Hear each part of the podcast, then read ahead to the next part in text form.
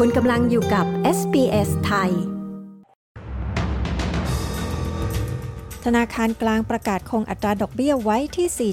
4.35%ผู้นำพักฝ่ายค้านกล่าวพักร่วมจะสนับสนุนการเปลี่ยนแผนลดภาษีระยะ 3 ที่รัฐบาลเสนอ กษัตริย์ชาวอาจเลื่อนแผนมาเยือนออสเตรเลียหลังถูกพบว่าประชวนด้วยโรคมะเร็งติดตามสรุปข่าวรอบวันจากเอสเปสไทย 6 กุมภาพันธ์ 2567 กับดิฉัน ปริสุทธ์สดใสค่ะ ธนาคารกลางแห่งออสเตรเลียหรือ RBA ประกาศคงอัตราดอกเบี้ยมาตรฐาน ในการประชุมครั้งแรกของปีนี้ หลังจากที่อัตราเงินเฟอ้อลดลงมากกว่าที่คาดไว้ในช่วงปลายปี 2023 หมายความว่าอัตราดอกเบี้ยมาตรฐาน จะยังคงอยู่ที่ 4.35%ซึ่งเป็นไปตามความคาดหมายของนักวิเคราะห์ต่างๆ และคาดว่าจะเป็นข่าวดีสำหรับผู้มีเงินกู้ซื้อบ้าน ที่อาจกำลังประสบความยากลำบากอยู่ขณะนี้ ทั้งนี้อัตราเงินเฟ้ออยู่ที่ 4.3%ต่อปี ในไตรมาสเดือนธันวาคม โดยลดลงจาก 4.8%เมื่อ 12 เดือนก่อนหน้านั้น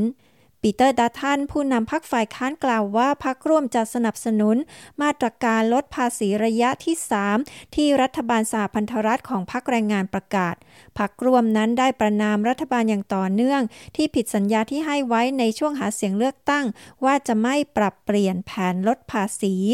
ภายใต้การเปลี่ยนแปลงแผนลดภาษีล่าสุดนี้ ผู้มีรายได้ต่ำกว่า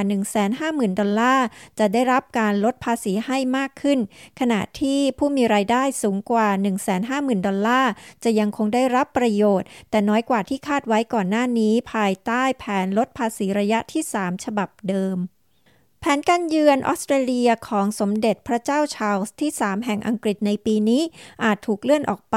หลังพระองค์ได้รับการตรวจพบว่าประชวรด้วยโรคมะเร็ง พระราชวังบักกิงแฮมเปิดเผยว่าสมเด็จพระเจ้าชาลส์ได้เริ่มการรักษาโรคมะเร็งอย่างต่อเนื่อง และจะเลื่อนพระราชกรณียกิจต่างๆ ที่ต้องพบปะสาธารณชนออกไปก่อน สมเด็จพระเจ้าชาลส์และสมเด็จพระราชินีคามิล่ามีกำหนดจะเยือนออสเตรเลียในช่วงปลายปีนี้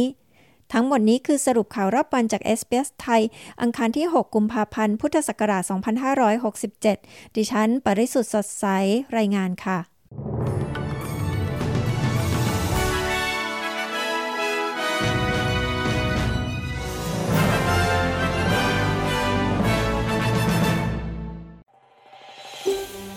การฟังเรื่องราวน่าสนใจแบบนี้อีกใช่ไหม